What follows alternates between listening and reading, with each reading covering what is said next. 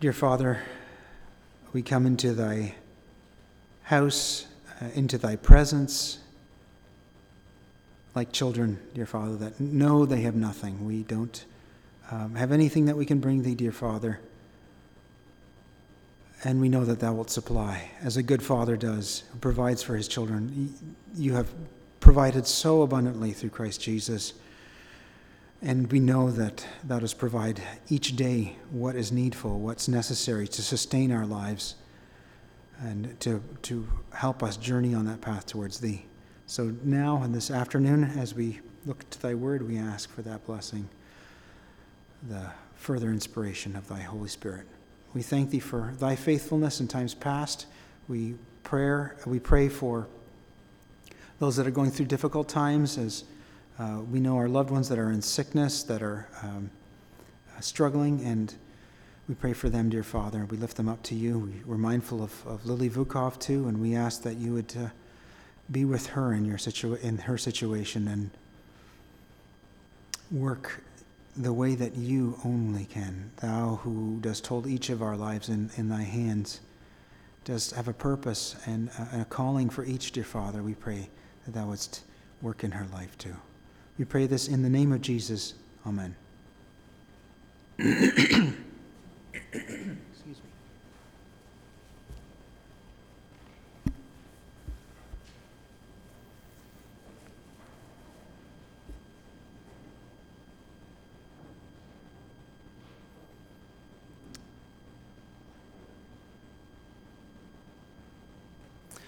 Uh, the word of the Lord is opened unto Colossians chapter 2. Colossians chapter 2. Let's start with the beginning.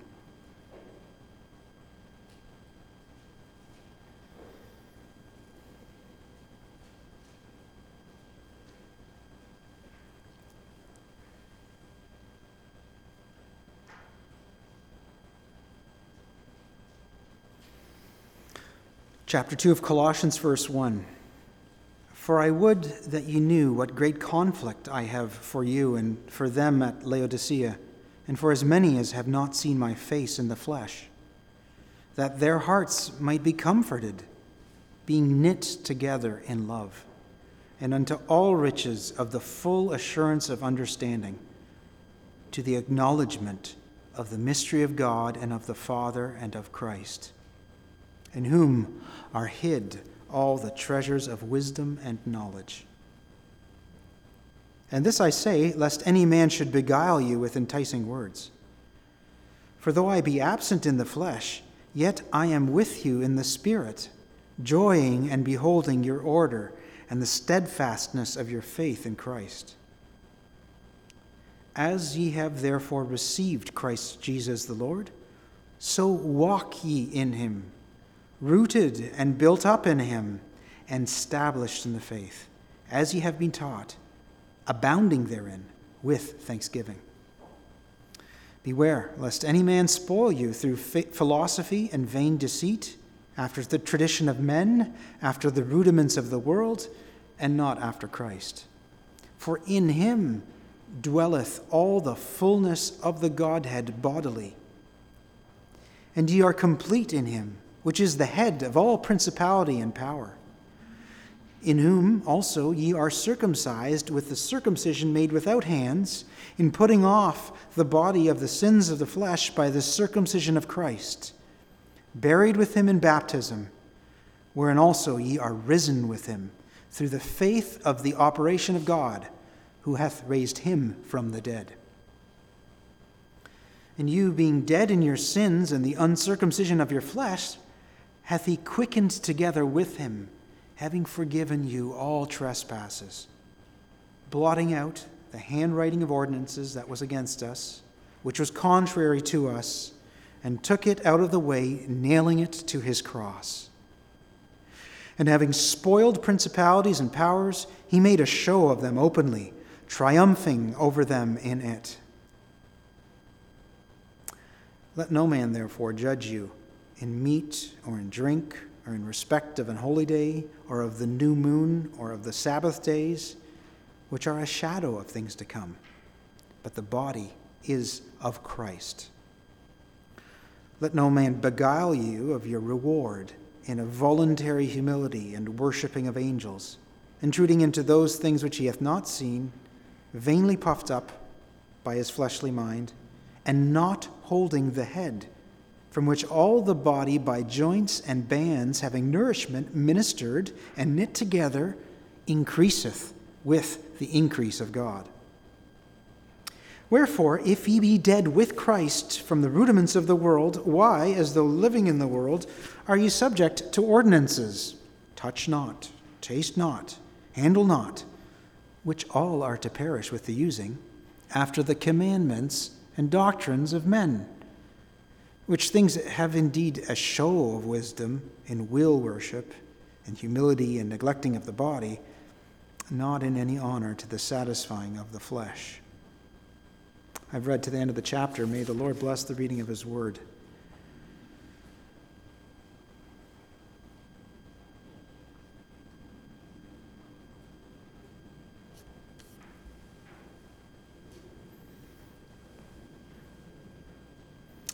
Brother Doug, I'm reminded of the comment you had this morning after the service.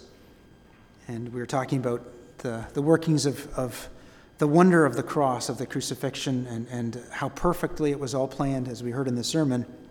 And Brother Doug said, um, what amazes him also is the example and the life of those followers after, those that were in jail cells, that were shut up like Paul was. Um, I don't know if this is a prison epistle. Um, doesn't matter too much if this one is. I know some of them were written definitely in prison.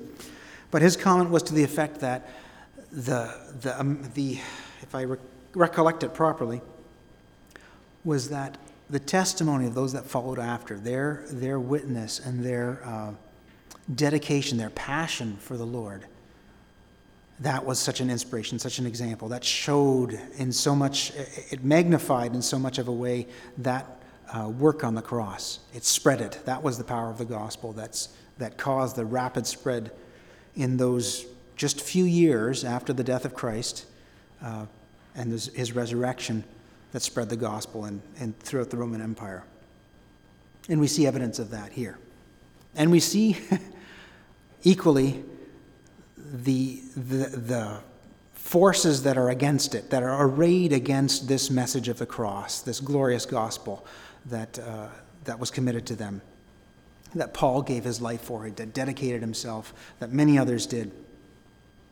We see here, this is part of the reason he's writing, is that as the message of the gospel goes out, as lives are changed and transformed, equally there is an opposition. The, the wicked one does not sleep. He, he wasn't content to just throw in the towel, as it were, after the resurrection and say, It's, it's done, I've lost now. No, he still, and to this day, he still opposes. And that's part of the reason Paul is writing this letter, as he is perhaps constrained.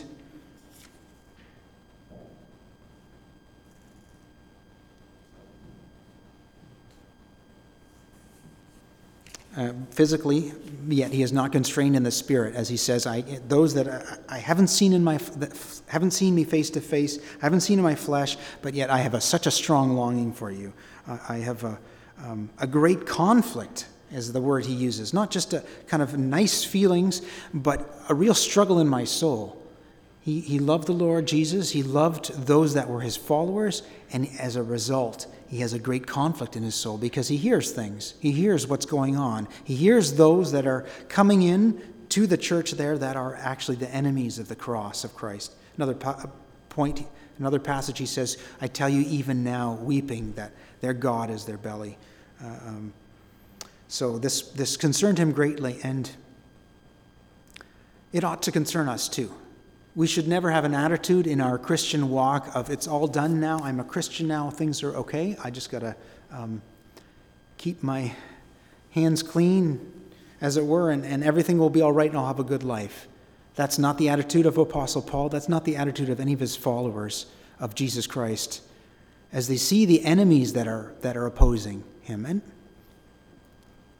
yes, definitely, you can. Paul could identify, and he did in his epistles, certain enemies, certain people that were opposed. That he had to say, "I've delivered such a one to Satan, and and uh, um, I've uh, this one or that one. Beware of that." Particular people he named, but I don't think for us, we need to identify particular people, particularly, um, all the time. I think we need to more identify those attitudes and those leanings within us and within those that we love who are also uh, uh, who, who claim the name of Christ that would lead us away from that simplicity, that, that, that power of the gospel as we read here.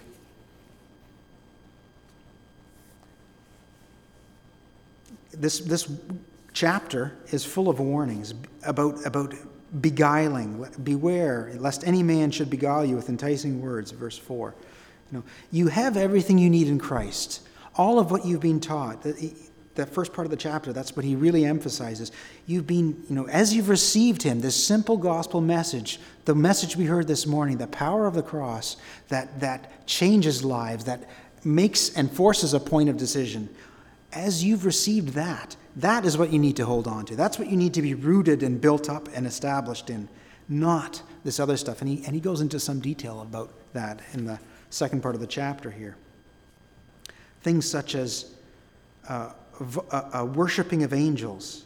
So, some kind of, um, I don't know the, the background or the history here, I haven't read um, any of the historical, what this may have been, but just from reading the scripture here, I imagine it was people that wanted. Um, wanted more to the package. Christ wasn't enough. The, the, the, the, power that was displayed in the cross and the life that he'd lived, it wasn't enough. They wanted to kind of add another dimension, as it were, to this. And maybe there's a, this angelic realm, and we need to identify and pray to or, or, or um, honor these other spiritual beings. I don't know.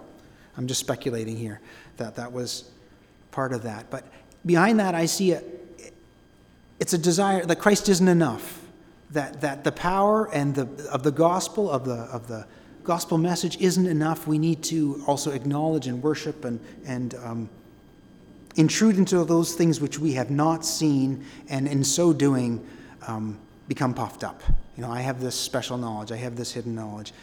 And I can tell you, and I'm sure you have come across it too, sometimes when you're talking with, with another person who claims to believe in Jesus Christ, and, and then the conversation kind of takes this turn. And you're like, where is this going? And you start to get an uneasiness as it departs further and further away from the simplicity of the gospel to something special. I know some additional revelation or something, um, well, you know, have you considered this? I think oftentimes I don't know exactly what to say or how to respond in situations like that where someone claims, well, did you know this or, or this sort of conspiracy or that? I don't have that knowledge. It hasn't been revealed to me. But my response, especially after I've considered it and kind of turned it over, is to, to go back to this. How does this relate to the Lord Jesus Christ? My following of him, that example of the crucified Christ, the resurrected Christ. How does it relate to that? If it doesn't directly connect to it, I don't really care too much for it. It's not worth spending much time. Yes, there may be angelic beings, and there are definitely, the scripture gives examples of them, and, and, and, and we get sometimes these windows that are opened and we can see, like uh, the archangel Mike, Michael or Gabriel in Daniel and other passages. There definitely is that realm. But it's not given to us to, to um, pry into or to intrude or to put so much weight on. What has been revealed to us is Christ Jesus. All of the wisdom we need, in whom are hid all the treasures of wisdom and knowledge.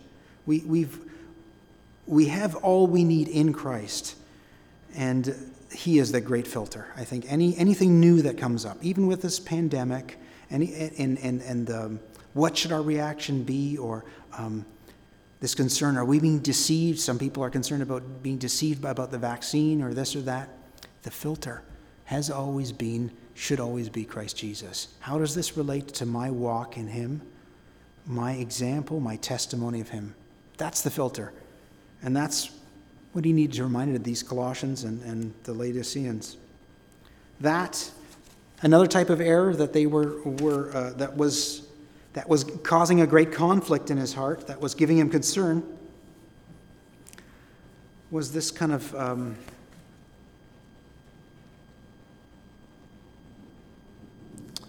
I, I, don't know what the proper term is, but this kind of uh, uh, uh, spirituality of the flesh.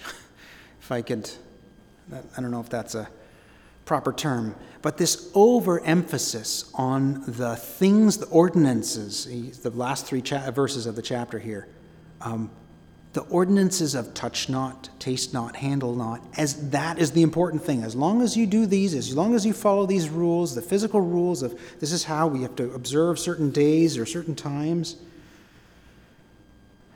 and we try to spiritualize what is ultimately flesh that will perish. These ordinances will perish with the using. There will come an end of them. The, the whatever commandments, physical commandments, he says, touch not, taste not, handle not, which are all to perish with the using, after the commandments and doctrines of men. An overemphasis on, on all these rules and missing the things that will not fade, the things that will not perish. Christ Jesus, the riches that are hidden in him, the, the kindness, the love, the compassion missing those things in favor of these things, which well meaning individuals may say, well, we need to do this, we need to do that.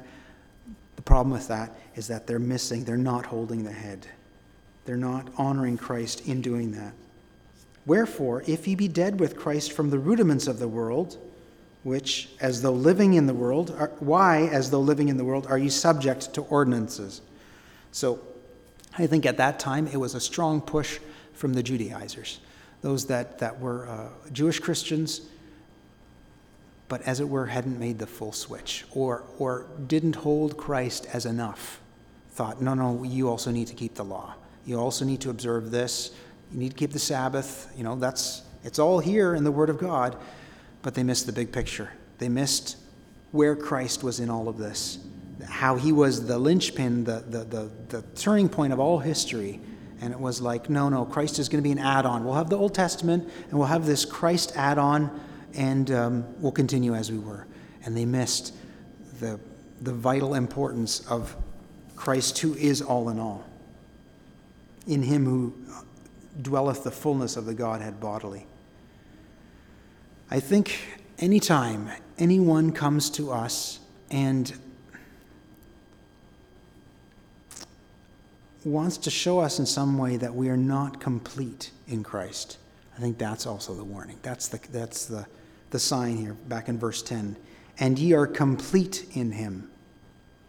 We are complete in Christ Jesus. Simply as we believe, as we are transformed by his Holy Spirit, that's enough. That's sufficient. Anytime someone comes along and says, there's this initial, there's this additional thing that you need to be doing or saying or that you didn't know about, if it does not relate to or tie into Christ and who he is, his message, I'm sorry. It's, it's, it's part of the dead world and the, and, the, and the things that will pass away.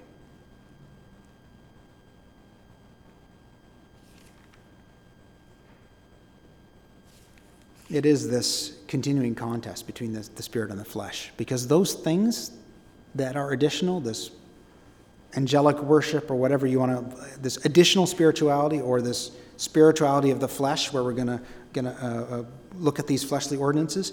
Any of those additional things they are the carnal man. Ultimately that's what they're gratifying and they're going towards. And, and you can see it in time. Just the fruit of, of people that focus on that either it's a puffing up of themselves through a i have this additional knowledge. I know more than you. I'm a i'm a better christian than you are because i know these things or i'm a better christian than you are because i keep X, Y, and Z, and it becomes a puffing up, and, a, and it, it doesn't fit with this, the head who is supplying the body, all the body with the joints and bands, and nourishing them and knitting them together and increasing them.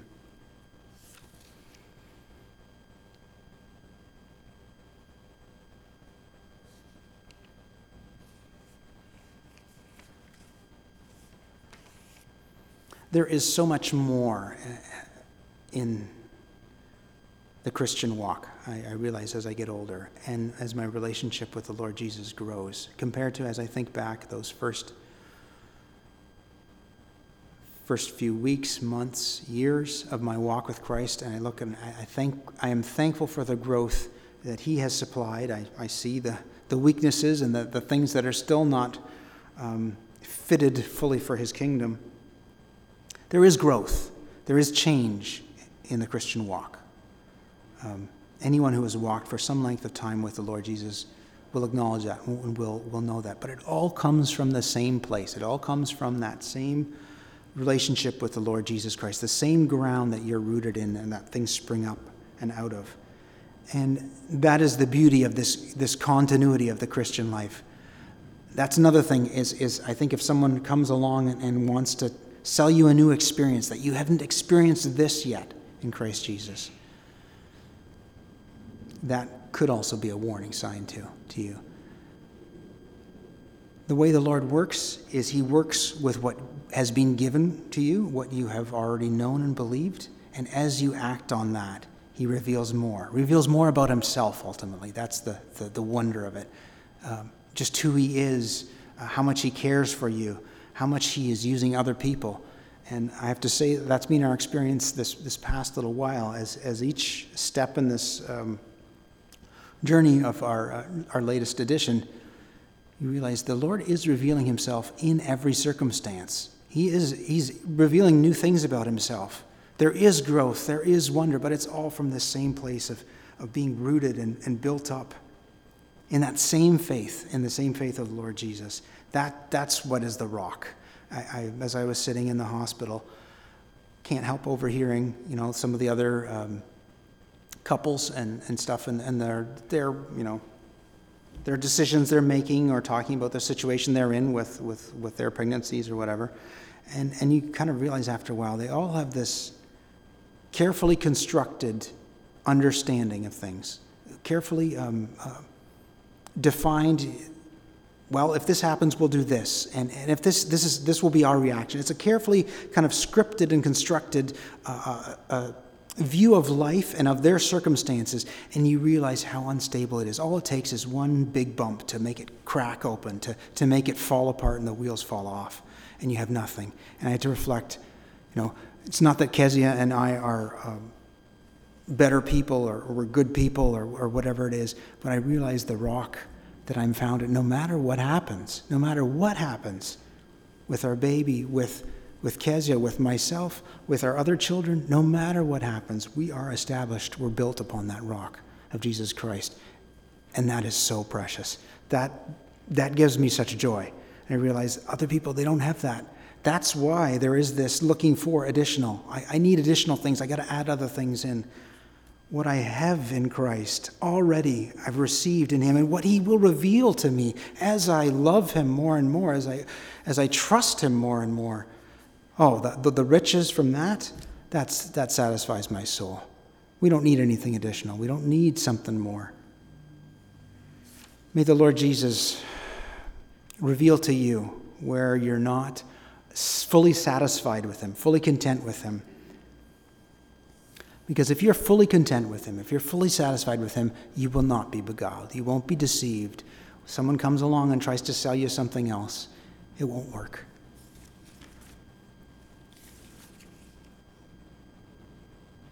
As ye have therefore received Christ Jesus the Lord, so walk ye in him, rooted and built up in him, and established in the faith, as ye have been taught, abounding therein with thanksgiving.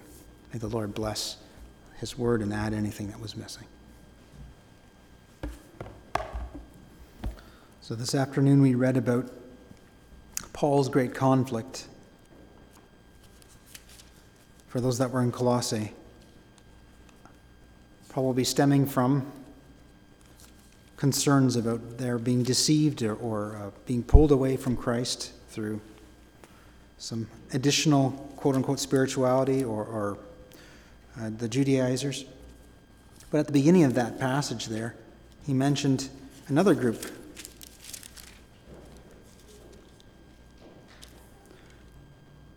For I would that ye knew what great conflict I have for you and for them at Laodicea another group of believers. If you flip to Revelations and, and read the message that Christ has for that church, there was another danger for those, again, it's a different way of drifting from Christ. Those that had become lukewarm, those that were no longer cold or hot, their works were not cold or hot. And there was a severe and a serious warning for them, too. So it's not enough for us to just avoid um, or, or be orthodox in our beliefs and, and we believe all the right things and correct. We don't go too much this way, we don't go too much that way. We need to be hot too for the Lord. And that, I think, is just a matter of proximity. It's just a matter of being close enough to the Lord. These Christians in Laodicea, they drifted because everything was good. Everything, they were comfortable, they had a, had a good, um, they were rich, they weren't close anymore to the Lord Jesus. So it's not enough just to, to believe the correct things about him, but as the brother prayed in the prayer, we want to be close with him, we want to talk with him, we want to share. And as we do those things, as we walk with him, he reveals the works that we ought to be doing, the way we should be sharing, the love that we should be sharing with others. Um, thank the Lord for his grace that, that works in so many ways we don't even realize in the lives of those that are far from him and in the lives that are those that are close and, and seeking to draw closer to him. Thank the lord for his grace that is still available today and still available to work and to reveal. Uh, it all comes at the expense and from christ jesus what he did. Let's look to him as we uh, go forth in this week and conclude this service